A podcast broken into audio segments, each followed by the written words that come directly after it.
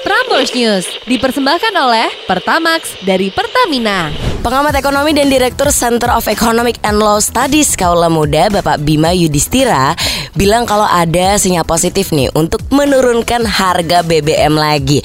Semoga kagak PHP ya Pak ya. Jadi menurut beliau harga BBM jenis Pertalite bisa turun lagi sampai ke angka 7.650 Kaula Muda. Hal tersebut lantaran menyusul tren penurunan harga minyak mentah di dunia. Menurut beliau nggak adil nih kalau misalnya harga minyak mentah dan beban subsidi energi menurun, tapi pemerintah masih mempertahankan harga BBM subsidi yang mahal. Ternyata selain Pak Bima, ada seorang pengamat energi Bapak Mamit Setiawan yang beranggapan sama nih. Beliau sangat-sangat optimis kalau tren penurunan harga minyak mentah dunia ini bisa banget bikin pemerintah RI menyesuaikan harga BBM non subsidi. Yang non subsidi ya kalau muda jadi event Pertamax pun harganya bisa turun. Alhamdulillah. Tapi ya memang belum diketahui kalau muda hal ini bakalan kapan. Ini baru beberapa insight-insight aja ke pemerintahnya. Semoga cepet-cepet ya kaulah muda. Tapi kalau misalnya ngelihat dari data sih, negara-negara lain nih yang harga minyak mentahnya turun itu startnya di November 2022. Pada turun satu persen. Mau satu persen kek, mau berapa persen kek, lumayan banget pak. Mohon maaf. Memang gara-gara pakai yang non subsidi, kendaraan saya happy.